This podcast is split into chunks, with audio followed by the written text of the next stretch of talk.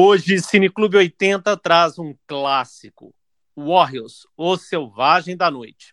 Um filme que, depois de décadas, se tornou cult. Uma película recheada de curiosidades e histórias de bastidores.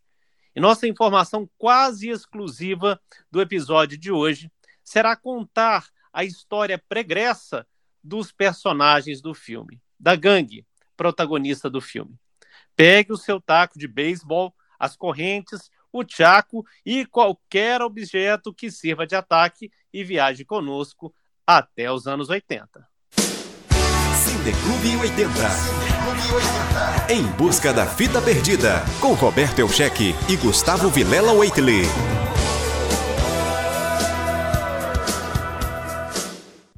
E para fazer parte desta gangue, ele, Gustavo Waitley. Olá, Gustavo. Olá, Roberto. Tudo bem, meu querido? Tudo bem. Bom, The Warriors, no Brasil, Os Selvagens da Noite. É um filme norte-americano de 1979, do gênero de ação, dirigido por Walter Hill e baseado no livro homônimo de Sol Yurik. A história é sobre uma gangue de Nova York que é perseguida após ser acusada injustamente do assassinato de Sirius, o líder da maior gangue da cidade. A trilha sonora do filme foi lançada no mesmo ano e inclui músicas de Barry Von Dawson, Desmond Child e Joe Washes, entre outros. Um filme, Gustavo, é, até é, vamos explicar para o nosso ouvinte que ele não é da década de 80. Na verdade, ele é de 79, mas com uma característica muito forte já da década de 80. É, é importante explicar isso, e eu concordo, eu acho que esse, esse filme ele tem uma, uma vibe, ele tem, digamos assim, um estilo todo próprio que fica muito característico nos filmes dos anos 80. E também uma coisa interessante da história é que, e aí também já entrando na, digamos assim, na primeira curiosidade, para o público também entender por que, que a gente está colocando esse filme, que não é exatamente da década de 80, é que ele teria um subtítulo chamado Somewhere in the Future. Traduzindo, seria Em Algum Lugar no Futuro. Porque no começo do filme, a, e a ideia do diretor é exatamente essa, né? O filme ele se passa em algum momento no futuro. Então, se ele é feito em 79, ele se passa durante a década de 80, na realidade. Ele já traz todo um estilo e toda uma, uma forma narrativa para os filmes de ação que serviria de base para os filmes dos anos 80. Ele já tem toda a estética oitentista dentro dele. E esse filme ele foi baseado no livro de Sol Yurik, mas que por sua vez também baseou-se em outro livro, não é, Gustavo? O livro que o Saul Yurik se baseou foi o Anabasis, do Xenofonte de Atenas, que é um livro da Grécia Antiga, uma história da Grécia Antiga. E esse livro conta a história de um grupo de mercenários, 10 mil soldados gregos, que tinham sido contratados por Ciro, um príncipe persa, que ele estava tentando tomar o território do seu irmão, Acaba que esse Ciro acabou falecendo, ele foi morto durante essa história. Então, esses 10, soldados, esses 10 mil soldados gregos, eles estavam dentro do território inimigo, precisando chegar até o mar para poder voltar para a Grécia, né? Então eles tinham que fazer esse caminho de volta para poder retornar para casa. E isso com o exército do, do irmão do Ciro atrás deles. E aí é, é, muito parecida a história, porque o filme que se passa em, em Nova York, em algum ponto, né, na década de 80 e a cidade está tomada pelas gangues de rua que guerreiam entre si e contra a polícia. O Sirius é o líder da maior gangue de Nova York, os Riffs. Então ele pede, ele, ele declara uma trégua para que haja uma reunião no bairro Bronx. O que, que você sabe sobre o Sirius? Mágica. O cara tem muita mágica. Quando se é líder da maior turma da cidade, você só pode ser o maior mesmo. E aí, é, nove membros de cada gangue é chamado para essa grande reunião.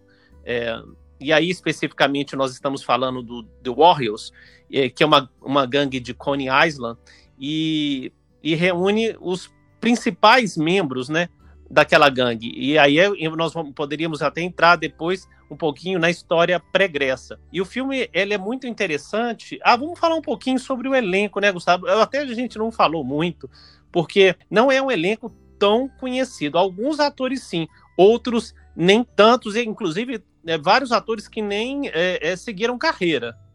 É, de fato, o elenco ele não é um elenco recheado de grandes estrelas. Vários deles fazem grandes é, é, pontuações, participam de vários filmes, mas sem grandes destaques. Né? Talvez um dos maiores destaques aí seja o, um dos personagens que ele acaba sendo um dos principais de fato do grupo, que é o, o Swan, né? ou Cisne em, em, português, que ele é, digamos assim, o subchefe. Ele tá logo atrás do chefe do, do grupo, que é o Clean. É, e ele, esse ator, que é o Michael Beck, ele chegou a fazer um filme que ficou bem conhecido na década de 80, é, que se chama Xanadu. Enfim, mas é, esse foi o maior papel de destaque dele mesmo, e depois ele não fez grandes coisas também, não. Mas isso, o, o próprio diretor, ele queria um elenco desconhecido para que ninguém é, se identificasse com o ator, né? Que ele queria é muito realismo no filme. É, e já, já estamos entrando, já estamos falando sobre curiosidades. É, no livro do Sol Yurik, é, todos uh, os personagens da The Warriors eles são negros. E já o diretor ele não quis colocar personagens somente negros, não é nem pela forma de racismo, mas é, é para mostrar que também é, é, ele ficou com receio de que é, ele pudesse estigmatizar o negro de como um negro marginal, porque são gangues que roubam, que agridem é, pessoas nas ruas e por aí vai. Bom, e aí essa, essa gangue de Coney Island, é, que são os The Warriors, eles vão nessa reunião e não são eles, uh, uma outra gangue, um outro líder de uma outra é, gangue é, mata esses Sirius é, e para se livrar é, de qualquer suspeita, ele acusa o The Warriors. E aí se desenvolve toda a história, eles querendo chegar é, novamente em Coney, em Coney Island, onde eles estariam é, aparentemente seguros. A gente vai entrar lá na mão? A gente vai entrar lá como todo mundo entra nove caras e sem armas. É, e, e, é bom deixar claro que Coney Island e Bronx são muito distantes, então eles teriam que pegar alguns trens, né? Inclusive é mais de uma hora de viagem de trem entre os dois locais. Então eles vão ter que passar pelo território de várias gangues inimigas e como eles estão sendo acusados de terem assassinado o líder da maior gangue, eles estão sendo caçados por todas as outras gangues. E eu até, é, algo que eu achei muito interessante, Gustavo, é, eu tinha visto o filme quando eu era adolescente, e agora revendo o filme, nós até conversamos sobre ele, eu falei que eu estava é, tendo uma, uma, uma, percepção média do filme, mas eu achei muito interessante a forma que se liga uh, uma cena na outra, ou que se liga os fatos e o conhecimento de cada personagem para aquilo que está acontecendo. Nós estamos falando da nós estamos falando da década de 80, então não existia celular, WhatsApp, é, internet.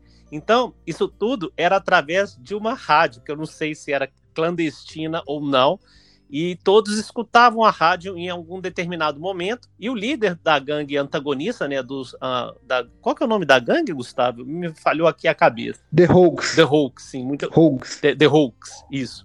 É... E o nome do líder é Luther. Luther, sim. E toda hora ele, pelo menos eu acho que foi, é, pelo que eu contei, duas vezes ele vai para o telefone público para saber notícias do que está acontecendo e aonde está a possível, é, a possível localização dos The Warriors. Você percebeu isso também? Essa, isso que liga, Gustavo, uma cena na outra?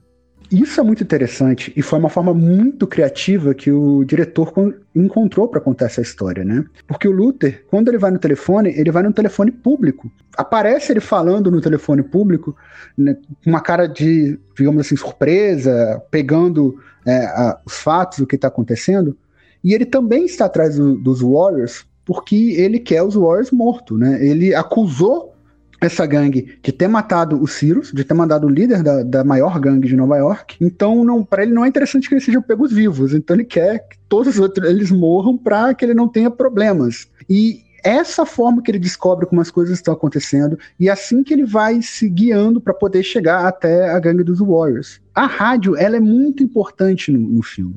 Ela aparece em cenas centrais, te dá informações muito preciosas e ela compõe a estrutura narrativa de uma forma muito viva, né? Tanto que a música passa a fazer parte é, do, do filme. Né? Quando a gente for falar da trilha sonora, eu vou querer falar disso um pouquinho mais, porque é muito interessante como a música, não só a trilha sonora em si, dos sons ambientes, daquele, daquele, daquela música para te dar uma atenção, mas a música mesmo, a música que a rádio coloca oferecendo aos Warriors em vários momentos diferentes do é, filme. Eu, eu sinto também isso que você falou, ele é bem interessante, e agora, é, já, já contando é, sobre uma é, uma cena deletada do filme, é, essa questão de, da rádio que, que faz essa interligação entre os personagens, entre as situações dos personagens, você sabe que o filme ele me passa um pouco de, apesar de ter muita gente, porque são muitas gangues, o filme ele me passa uma ideia um pouco de solidão. É, não sei se é porque isso está acontecendo à noite e apesar você não vê, do, por exemplo, durante as cenas de briga, o muito o desenrolar de ah, tá ali brigando, brigando, como acontecem hoje em filmes de ação, que a ação o tempo todo às vezes tem um refresco, mas o refresco do filme é mais silencioso. Eu percebi isso o, é, entre uma cena de porradaria e outra. Você consegue perceber isso também? Sim, consigo. Eu acho que eu entendo o que você está querendo dizer com essa solidão, porque ele é um filme com uma temática. Ele tem uma temática social bem forte, apesar disso não ser o principal e nem ser levado tanto em consideração. Afinal de contas, estamos falando de gangues, gangues de adolescentes, gangues de jo jovens adultos, né, por assim dizer, e de violência, violência urbana. Mas um ponto interessante aqui também é que esse filme ele não é muito violento, se a gente for para pensar melhor, se a gente for parar para comparar com os filmes de hoje em dia. As cenas de luta são cenas feitas na, de 79, né? Então não são muito boas, essa é a realidade. São até bem coreografadas, mas você percebe que tem, uma, tem um momento que ele pega uma cadeira e quebra na cabeça do outro, e quando quebra você vê aquela parte branca que é de isopor ali no meio. Tem essas falhas, digamos assim. Também não é um filme com um grande algumas, orçamento. Não, mas eu queria só te complementar, porque algumas atuações foram overreaction, né? É, extremamente exageradas. É, eu percebi isso muito. Foram. Uma, uma delas que foi muito exagerada para mim é o do Cochise. Cochise é um dos nove membros da gangue lá, que é um personagem, né, um homem negro, mas que ele se veste todo como indígena.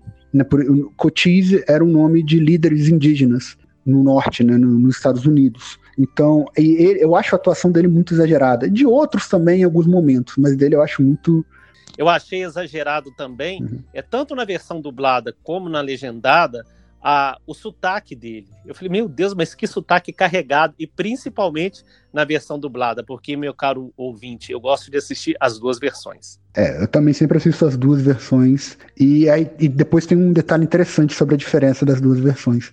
E eu achei a dublagem brasileira muito boa. É, é um filme com muita gíria, como é de gangue, é um filme com muita gíria, e na versão dublada conseguiram colocar bastante gíria e coisa que ficou bem é, é, ambientado também, tá?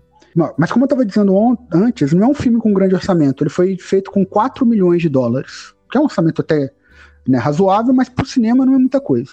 Então, tem muitas coisas que falham nesse sentido. Mas é, ele não é tão violento. Ele é um filme com poucas mortes, tá? Se você for pensar em filme de ação hoje em dia, que em uma cena mata 30, né, durante o filme tem duas mortes confirmadas e uma que não talvez não seja confirmada, que que eu não sei se morreu ou não, porque não deixa claro no filme, mas é, as cenas de, de, de violência, as cenas de briga são normalmente com câmera parada, e elas são até bem coreografadas, só que tem só que não é cena de briga o tempo todo. Tem muita coisa ali no meio, tem muito desenvolvimento ali no meio, realmente contando uma história e de fato te passa uma certa tensão, se eles por qualquer momento eles podem ser pego e de uma certa solidão. Eu acho que você está correto nesse, nesse ponto parando para pensar e analisar agora, eu acho que você está correto. É, e ele mesmo. foi eleito, Gustavo, pelos críticos da época, e eu acho que também hoje em, hoje em dia também, por que não?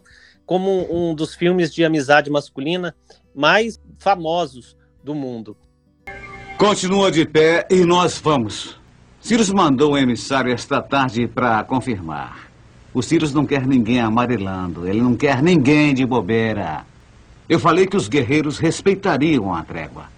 Agora, vou falando um pouquinho de algumas curiosidades. Eu não sei se você percebeu, porque o, o, filme, em um determinado momento, ele cutuca ali as questão das discotecas, que na época estavam muito em voga, né? Porque o grupo de jovens é, que eles estão a caminho para voltar lá para o Coney Island, ele encontra dois casais dentro do metrô e eles os, os casais estavam conversando, tranquilos, e eles ficam em silêncio depois de tomar conhecimento das feridas de, é, do, do, do, pessoal da, do The Warriors. E então eles resolvem sair na próxima parada, agindo como se não tivesse acabado de, de testemunhar o que tinham visto. E isso eu acho que deixou o, o, o, público bastante incomodado na época, pois pareceu que a cena que os jovens, é, que os jovens é, presenciaram estavam deixando enojados. E eu acredito que o, o Walter Hill ele fez isso, uma crítica de propósito, tanto é que ele ficou irritado, porque a Paramount Pictures queria que o filme inicialmente fosse como o Embalos de Sábado à Noite, mas ele bateu o pé e ele falou que não. Tem essa cena que é uma ela e de fato ela parece uma cena perdida no meio do filme. Você não entende muito bem por que, que ela tá ali. Mas depois ela tem até um desenvolvimento no, no pro filme para os personagens em si que torna ela interessante além dessa cutucada né qual que é esse desenvolvimento em um certo momento do filme eles passam por um território que é dominado por uma gangue chamada os órfãos que é uma gangue de segunda, terceira categoria que não foi nem chamada para a reunião do, do, do Cirus, né, do, dos IFES. E nesse local tem uma mulher, que é a Mercy, nome que é interpretada pela atriz Deborah Van Valkenburg. E ela fica espizinhando os órfãos, né? Porque os órfãos iam deixar eles passarem pelo território, mas fica como se tivesse querendo fazer os dois brigarem. E ela acaba seguindo os Warriors e vai junto com eles. E começa a desenvolver uma certa um certo flerte com o Cisne, que é o líder do grupo, né? E aí, nesse momento, quando eles saem, deixa cair um, um buquê, um croissant, eu esqueci o nome daquele negócio que normalmente se usa para baile, mas é um buquê de flores. Artificiais. o, o Cisne, artificiais, exato, que o Cisney pega e dá pra garota, dá pra Mercy, né? Ela fala, por que, você tá me dando isso? Ele fala, porque eu não gosto de ver coisas sendo desperdiçadas. Enquanto, na verdade, estava representando esse sentimento que estava florando é, nele em relação a ela. O que é interessante, porque o Cisney talvez seja o personagem mais fechado, frio e contido de todos os nove, né? E ele é, ele é muito duro nesse sentido. Ele, ele nunca sorri, ele tá sempre, ele tá sempre sisudo, tá sempre sério, tá sempre preocupado. Então, eu acho que isso demonstra esse elemento, né? Esse desenvolvimento no personagem. Então, eu achei que a cena, apesar de inicialmente ela parecer ela parecer deslocada, né? É uma alfinetada. Ele colocou um desenvolvimento ali através dela. Né? E esse é um ponto muito forte do filme. Essa narrativa ela é muito bem feita. Por que, que eu acho que o filme ficou tão cult assim? Ficou cult, né, ao ponto de ele ter 89% de aprovação no site Rotten Tomatoes entre a crítica. Isso é muito alto mas é porque ele é um filme muito bem. Ele é um filme muito redondo, digamos assim. Ele é muito bem feito, no seu início, no seu meio, no, no seu fim, nas conexões, nos desenvolvimentos de personagens, na linha narrativa. Ele é, ele é muito bem feito, ele é muito bem criado, ele é muito bem é, desenvolvido. É, eu não concordo com você em relação ao casal. Eu achei esse casal assim péssimo, sem nada a ver. É, e, e, e vou contar até uma curiosidade que num determinado momento eu não lembrava disso na época, eu revendo, eu fui lembrar. A atriz, a, a Débora, ela machucou-se nas gravações, ela quebrou o pulso, né?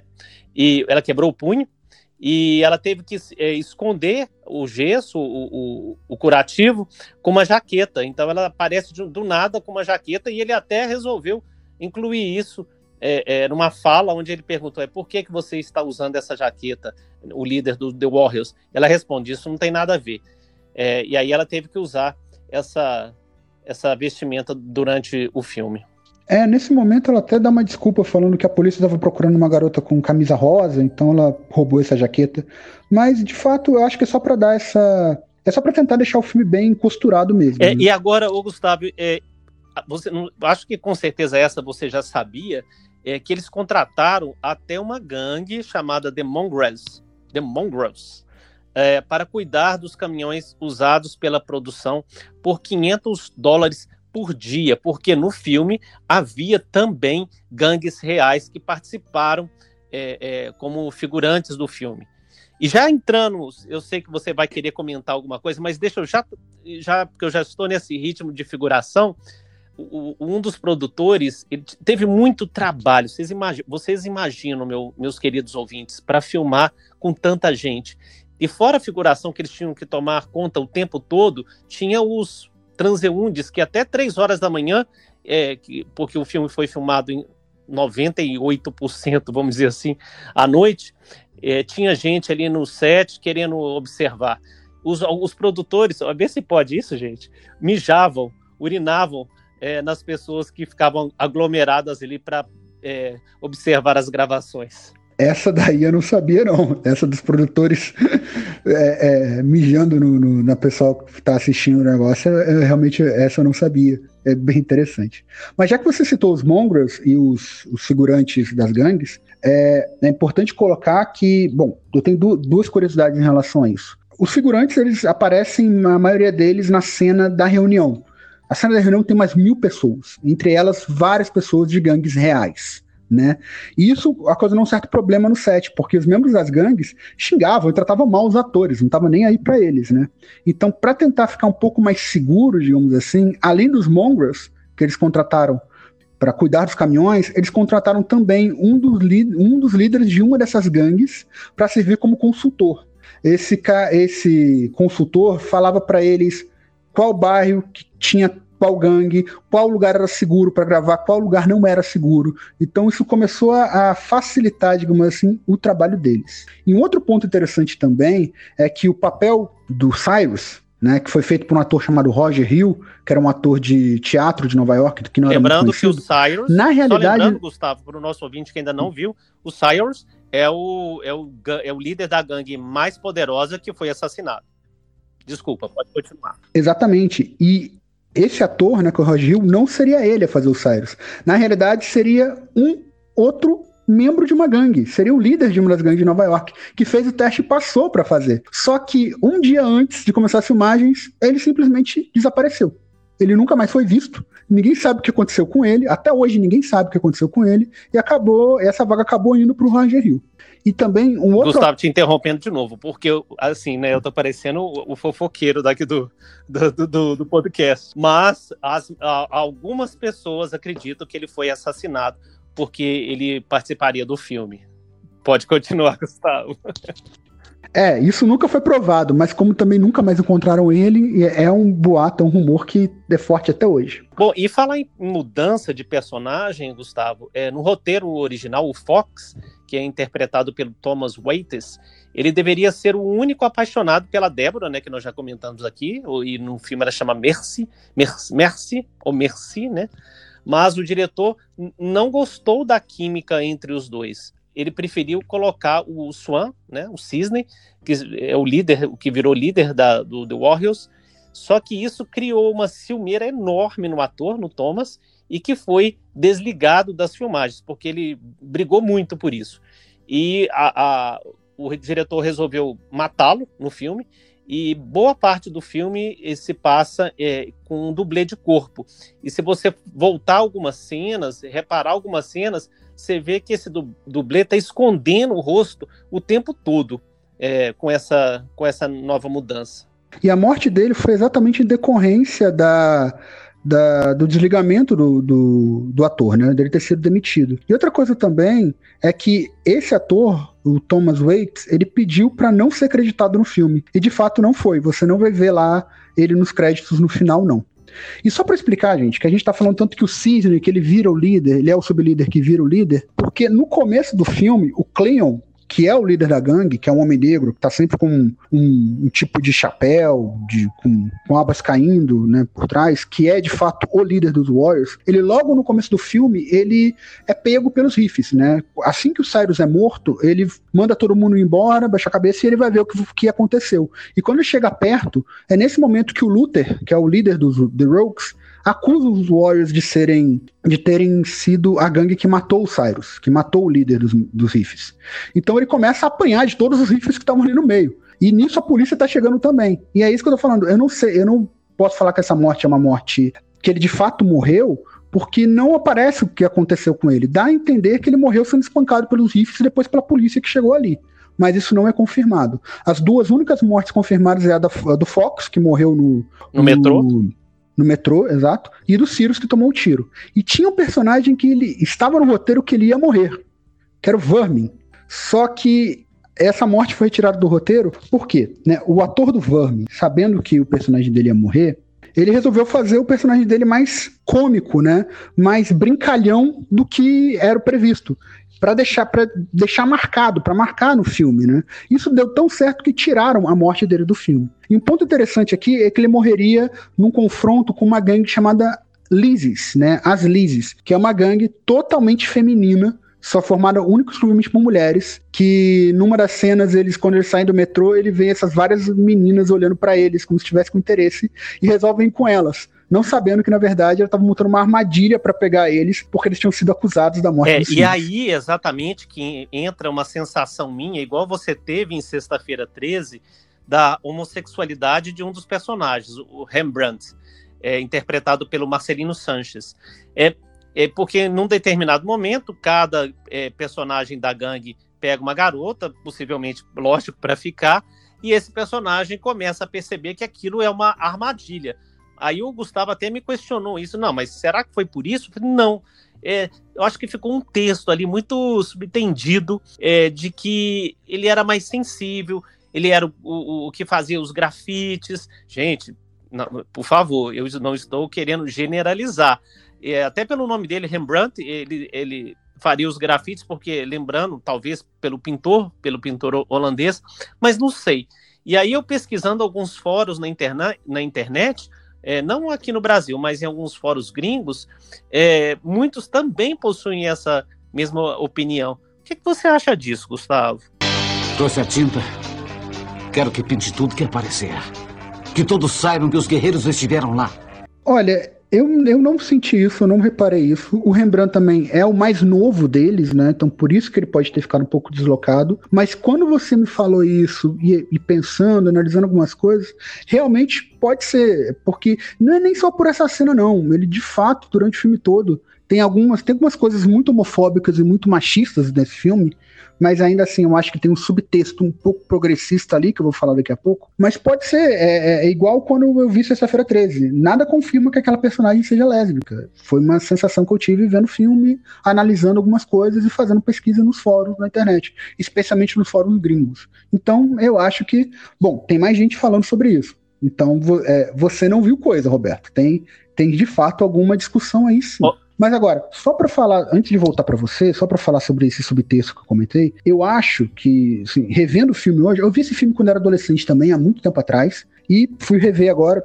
Eu, eu, eu vi ele algumas vezes, eu acho que já vi esse filme umas quatro ou cinco vezes. Mas revendo agora para fazer o podcast, eu percebi uma coisa ali que eu não tinha visto antes. Eu acho que esse filme tem um subtexto muito sutil, meio progressista. E eu vou explicar por quê. Tem um personagem que é o Ajax. O Ajax é o personagem mais babaca da gangue toda. E eu, eu falo assim, com propriedade, eu, eu, acho ele muito babaca, eu acho ele muito imbecil, muito chato. E aí que tem a diferença também entre as falas em inglês e em português. Em português, é, digamos assim, as partes homofóbicas, elas na dublagem ela foi meio suavizada. Porque o tempo todo o Ajax quer brigar. O Ajax é aquele típico cara machão, quer resolver tudo na porrada, se acha melhor que todo mundo, quer, e quer quer partir pra porrada com todo mundo. Se alguém fala para tomar outro caminho, que não quer entrar numa briga, ele fala logo que tá com medo, é, uma coisa assim, tá? Em português, ele fica chamando os outros membros da gangue de medroso o tempo inteiro. Só que em inglês, ele fica chamando os membros da gangue que não querem brigar, que estão com certo receio, de fags, fags, se a gente for traduzir para português, seriam bichos, né? E tanto tem um momento do filme que ele, ele passa por uma por um parque, tem uma mulher sentada no banco, então que ele resolve voltar e dar em cima da mulher, e agarrar a mulher, né? Que aí os, os amigos dele falam, não, que a gente tem que ir embora, tá aqui, tá perigoso, tentaram pegar a gente, eles acabado de brigar com outra gangue, que era o Baseball Furies. Só que ele fala, eu acho que vocês estão começando a virar a mão, e volta para lá. Então o tempo todo ele faz esse comentário, ele é muito machista, ele é muito homofóbico, e ao mesmo tempo ele é muito burro ele é muito burro e ele se dá mal por conta disso. Porque essa mulher que estava no parque, na verdade, era uma policial disfarçada e ele é preso nesse momento. Ele, ele acaba sendo preso é, é, por ter, enfim, por se achar, por querer pegar, por ter vindo uma mulher ali e ter querido agarrar ela. Então eu acho que tem subtexto porque a única pessoa que não cai no, na, na, armadilha das Lizes é o Rembrandt, que ele percebe que tem alguma coisa errada. Ele percebe que é uma armadilha. Enquanto os outros estão lá achando que as mulheres estão afim dele, que eles são, né, que elas querem ficar com eles porque eles são muito bonitos, eles são muito fortes, eles são muito bons. Mas, na verdade, é só uma armadilha. E então, esse machismo deles, de achar viver a mulher como objeto, levou eles diretamente para uma armadilha e quase que eles morreram Exatamente. nessa. E eu tenho uma informação é, que, eu, voltando até um pouquinho, que o, o, o que era interpretado pelo David Harris, ele também ia morrer, só é, nas mãos, inclusive, da gangue de. É, aquela gangue que se vestia com roupas de beisebol. Inclusive, essa gangue ela tem uma característica que quando eles estão pintados, com os rostos, os rostos pintados, eles não falam, eles ficam mudos. E eles passam isso no filme. Mas possivelmente eu acho que ele se manteve pelo próprio talento do, do autor. Eu queria falar um pouquinho é, sobre uma cena que foi deletada. Você acha ela com muita facilidade nos extras e também no YouTube. É, que é quando o líder do, dos Warriors conversa com a namorada em Coney Island e é uma cena de manhã, possivelmente, é, mesmo assim nublado. É, e apresenta todos os escolhidos o, dos Warriors que iriam para a grande reunião de todas as gangues. Mas o diretor ele preferiu optar por tirar essa cena porque ele não queria nenhuma cena do dia antes da última, que eu acho que ficou legal também, né? O alvorecer, a alvorada, quando enfim eles se livram de todos os problemas, é que quando o sol é, se, é, estava nascendo, vamos dizer assim. Agora, é, toca... antes de Sim. passar para você, Gustavo, só tocando também nesse assunto, que ele preferiu filmar só à noite, mas ele mostrou uma Nova York muito feia, suja, feia. Completamente claro ele quis mostrar essa Nova York suja e feia. É, ele, ele mostrou o lado B de Nova York, né? A Nova York real, onde as pessoas vivem, e não aquela Nova York onde as pessoas vão fazer compras. Isso foi muito interessante. E eu achei melhor essa cena, ter cortado essa cena, né, essa cena que foi deletada, porque apesar de ele apresentar todo mundo e tudo mais, eu achei que ficou muito melhor construído como ele fez no filme, com as cenas do, é, do parque de Coney Island, que é um parque bem conhecido, né, bem famoso, e cortando pro metrô, pro parque, e dos personagens falando, um conversando com o outro, falando sobre o encontro, falando sobre as preocupações. Isso também mostrou muito bem como são a personalidade de cada um dos nove e... É, e ficou de uma forma muito mais fluida. E agora, só para comentar, porque você falou do, dos Baseball Furies, né, que é essa gangue que se veste de, de com roupas de beisebol e pinta o rosto. Eu me lembro quando era adolescente, eu tinha um, não medo a palavra, mas eles causam um certo temor. Eles são uma figura, eles são uma figura no filme, aquela figura que você sente e você fala, pô, aí vai ter um problema muito grande. E uma curiosidade interessante deles é porque essa gangue nasceu da paixão que o Rio, né, que o diretor tem de beisebol e da banda Kiss. Por isso que eles se vestem de beisebol, usam taco de beisebol e pintam o rosto, né? Eu, eu achei isso uma coisa, um detalhe bem interessante é, da composição de, dessa, dessa gangue, que é uma gangue bem icônica, né? As gangues, de uma forma geral, que aparecem no filme, aparecem no, no livro e que aparecem no jogo, depois que a gente vai falar mais, são bem icônicas, elas são bem representativas, né? Deixam uma marca de é, fato. E, isso, isso é muito E eu queria até comentar, Gustavo, que é, é muito interessante também é, para o nosso é, ouvinte comum, o comum que eu falo é que nunca viu o filme, observar é, o, o quanto de gangues existem. E eles passam o tempo todo, não só nessa reunião, mas eles passam o tempo todo em determinados momentos. Então tem aquela gangue que se veste como os caras do soul, tem aquela gangue é, que se veste só com jardineiras. É muito interessante você parar para começar a observar o tanto de gangues é, atratados na internet sobre essas gangues e até de qual área é cada uma. Bom, e eu queria falar um pouquinho agora de uma é, da, da mais famosa frase do filme, que na verdade ela foi improvisada, que é o Luther, né, do, do o, o, líder da gangue que faz o, a gangue antagônica do The Warriors, o, o, o ator David Patrick, ele improvisou porque o diretor pediu que, num determinado momento, ele chamasse a gangue, né? Olha, você usa a palavra Warriors para mostrar que eles estavam em Coney Island também, quando a gangue já no final do filme chega em Coney Island. E aí ele coloca três garrafas, é, uma em cada dedo da, de suas mãos, e, e, e, chama Warriors, come out and play. Gustavo, você pode colocar essa cena agora para nós. Guerreiros, venham aqui brigar. Guerreiros, ah, por que não vêm aqui brigar? Guerreiros, vem aqui brigar. Guerreiros, por que não vêm aqui brigar? Guerreiros, por que vocês não vêm brigar, hein? E o interessante dessa cena é que o, o ator ele, ele, lem, ele lembrou de algo que ele, que ele tinha vivido na infância, quando um vizinho costumava é, a cantar a David, David, e, essa, e ele acabou lembrando-se disso na hora que ele fez essa cena do tirintar das garrafas. Que é a cena mais icônica do filme. E aí também tem uma, uma, uma diferença entre o dublado e o legendado, né? Porque como você falou, a, ele fala come, é, Warriors, come out and play, né? Que, traduzindo é Warriors, venham aqui brincar. Só que na tradução resolveram usar a palavra brigar, né? Eu achei horrível essa escolha, mas como brigar e brincar são muito parecidos, quando eu assisti o filme nas primeiras vezes, eu juro que eu, ouvi brincar, não brigar.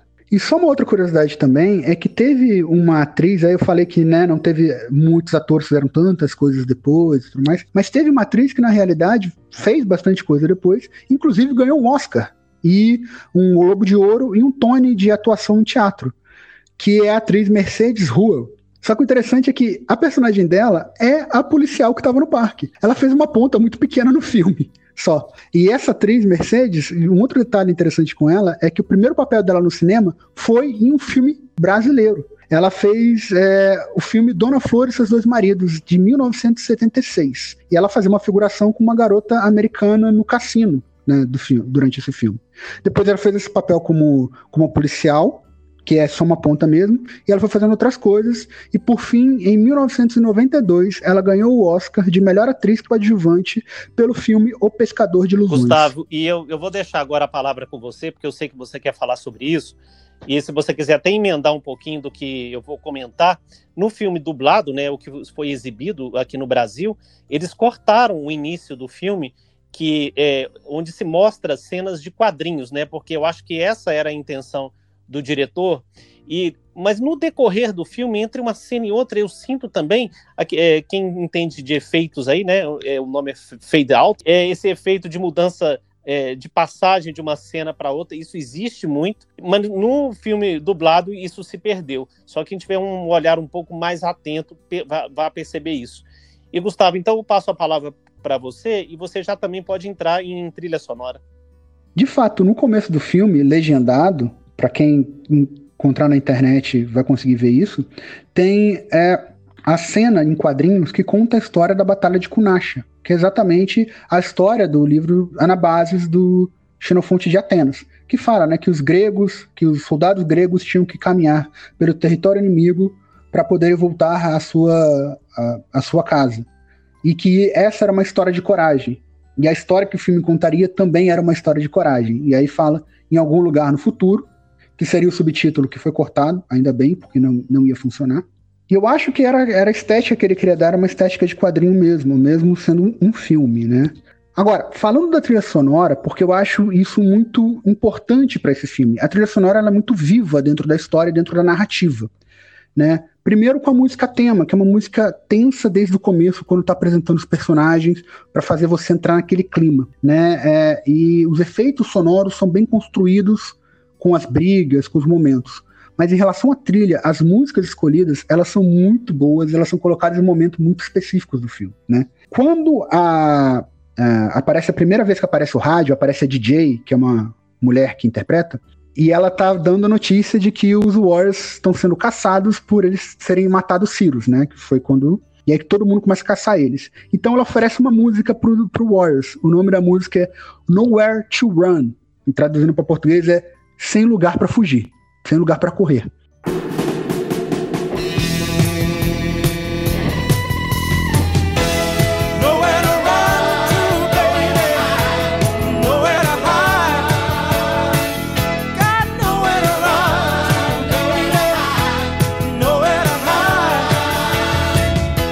que demonstra mais bem essa ideia mesmo. Né? Não adianta o, o, não adianta vocês correrem, Warriors.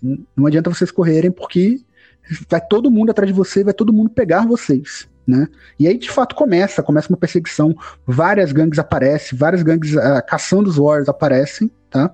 E, outro, e outra vez que ela aparece novamente, e aparece, toca algumas outras músicas durante, mas tem uma outra música que fica icônica também, que é a música final. Quando descobre-se que, na verdade, foram os Rogues que mataram, foi o Luther que matou o Cyrus, né? E os Riffs vão atrás dos Rogues, aparece novamente a rádio com a mulher falando que foi tudo resolvido, né? Amanheceu, passou a noite toda, descobriram que na verdade era um engano. Então ela pede desculpa aos Warriors e oferece uma outra música para eles, que o nome da música é In the City, ou seja, na cidade, que foi composta pelos, pelos compositores né, que você já tinha falado no começo, que é o Barry DeVorson e o Joey Walsh.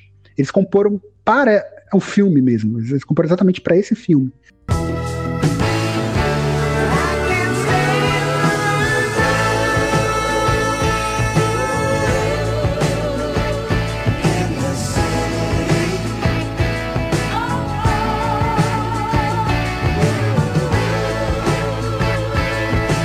E a música dá uma ideia de que, bom, você está vislumbrando um horizonte melhor, mesmo que a vida na cidade seja muito difícil. Então, ela funciona como um pedido de desculpas, assim. Nós ficamos essa noite, perdão, desculpa por isso, a vida na cidade é difícil, mas né, um, há um horizonte melhor que a gente Sim, possa seguir. E assim, o Gustavo, já entrando numa análise final do filme, é, eu acho que a projeção ela teve assim uma grande qualidade, né, que foi a estruturação do seu roteiro, como eu tinha falado antes, e até essa, essa liga pela rádio e as suas consequências. E tudo sempre muito é, movimentados. E como eu tinha falado também, sem essa violência exagerada, aliás, quem falou foi você, né? Sem essa violência muito exagerada dos filmes, e, e que eles queriam muito e apresentar essa temática similar e ambientados é, no futuro. Eu acho que na montagem, os cortes, eles são muito bem é, encaixados, é, dando tempo é, de tela igual para todos os personagens. É difícil, tudo bem, você pode falar comigo que o Swan é o principal, mas ali eu acho que todos tiveram um papel muito importante dentro do filme. E eu acho que o espectador ele percebe que a, a gangue ela é formada por pessoas completamente diferentes umas das outras, né? Unidas apenas pela sua, é, vamos colocar assim, o que eu, essa foi a minha percepção, pela sua igual imaturidade e a necessidade, porque você busca uma gangue, possivelmente, porque você quer uma identificação social, né? Porque tem o líder, tem o inteligente e também aqueles que não querem nada. É, e eu acho que isso deu uma liga muito interessante no filme. Vocês guerreiros são bons, muito bons. Os melhores é muito bem construído esse ponto, de fato. E as gangues, elas têm essa, essa questão de, dessa pertencimento, né? O pertencimento ao grupo. A gente chegou a comentar um pouco sobre isso quando falou do, do Clube dos Cinco também. E agora um detalhe interessante, porque se o filme em si não tem tanta violência, talvez para 79 ele possa ser considerado um filme violento sim, mas fora do filme teve bastante violência, né? Várias gangues foram assistir esse, esse filme e eles brigavam no cinema. Né? Chegou um ponto que duas pessoas morreram por causa dessas brigas e a Paramount deu a opção para os cinemas de, se os cinemas quiserem, não exibirem o filme por causa dessas coisas que estavam acontecendo fora né, do filme, né? Dessas brigas de gangue que estavam acontecendo na saída do cinema, por assim dizer. Mas mesmo assim, o filme chegou a fazer a receita de 22,5 milhões de dólares, né? Ou seja, ele foi foi feito com 4 milhões e lucrou 22 milhões. Foi um lucro considerável. Sim, bem, bem considerável. Para a época. E agora, eu vou até é, pedir o, o, meu grande amigo, o Agnaldo, que fez a nossa vinheta, porque eu acho que, olha, me veio essa ideia aqui agora e eu já estou dividindo aqui com os nossos ouvintes. Vamos ter uma vinheta para quase exclusiva. Posso entrar nesse assunto agora, Gustavo? Pode, Bom, por é, favor. Vamos falar um pouquinho da vida pregressa e depois, se você quiser até complementar, porque o Gustavo é nosso especialista em games. A história pregressa da gangue, é, é, olha que interessante, né? Do The Warriors, isso, é, ela foi contada não num, em um livro, não num, num, filme, né? Ela foi contada num jogo, num jogo, no, é, num jogo de videogame. É, o Destroyers, que era a primeira gangue de Coney Island, e ela, ela, que existia em Coney Island, e o braço direito do seu líder era o Cleon, é, e depois acabou também é, vindo a ser o Vermin, que são os dois do, do The Warriors do filme.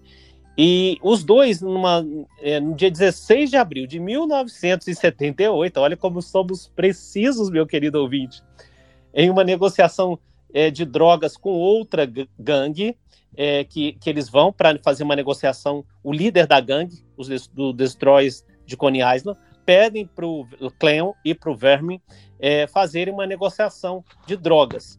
Só que é, eles se dão bem, mas eles passam por muitos apuros, né? É, só que na hora que eles chegam de novo no, no, no líder, o líder fala: não, isso só foi um teste, nós não estávamos é, é, é falando sério em relação a isso, a gente queria testar vocês. E aí o Cleon fica pé da vida e resolve sair da gangue e fazer uma nova gangue, que seria o The Warriors. Então aí entra depois o Swan, e aí depois o, o Cowboy. É, e aí depois o resto, né? O Ajax, uh, o Snow e, e, o Fox e o Cochise. E depois o Rembrandt. É o jogo The Warriors saiu para PlayStation 2 em 2005, mas ele também pode ser baixado e jogado no PlayStation 4. E ele é um jogo bem completo nesse sentido. Ele mostra a história do Warriors, mostra a relação com outras gangues. Eles aprofundam muito as gangues, muito mesmo. Aparecem várias lá, inclusive algumas que já tinham aparecido no filme ganham uma profundidade muito maior durante esse jogo. E ele conta a história pregressa antes do encontro, né? Do Cyrus, né? Antes do, dos eventos do filme, por assim dizer. E, e, é um jogo muito divertido, muito bom. É um estilo chamado beat'em up, onde você vai andando e batendo nos inimigos, só que tem várias missões também. É um jogo mais elaborado, feito pela Rockstar Studio, que é o mesmo estúdio que faz GTA, por exemplo. O que você sabe sobre o Cyrus? Ele é o primeiro e o único. Bom, eu acho que por hoje é só, né, Gustavo? É, posso trazer a próxima fita? Claro, por favor. Onde é que você vai pegar ela? É um filme que eu sou apaixonado, quem não? E eu vou trazer essa fita, ela foi encontrada dentro de uma bolsa do Achados e Perdidos de um baile de 25 anos de formatura. Esse filme, confesso, meu caro ouvinte, me fez chorar. Você vai entender o motivo, mas só no próximo episódio.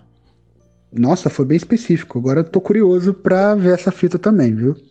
Exatamente. Gustavo, muito obrigado, meu caro. Grande abraço, Roberto. Muito obrigado. Sabem contar, otários? Eu acredito que o futuro é nosso se vocês sabem contar. Vejam bem o que temos aqui diante de nós. Temos os sarracenos sentados bem perto dos garotos da Rua Jones. E temos os corredores da Lua próximos dos cavaleiros do Vancouver. Ninguém está matando ninguém. Isso é um milagre. E como milagres, é que deve tudo acontecer. Vocês estão aqui agora com nove representantes de cem turmas. E existem muito mais de cem.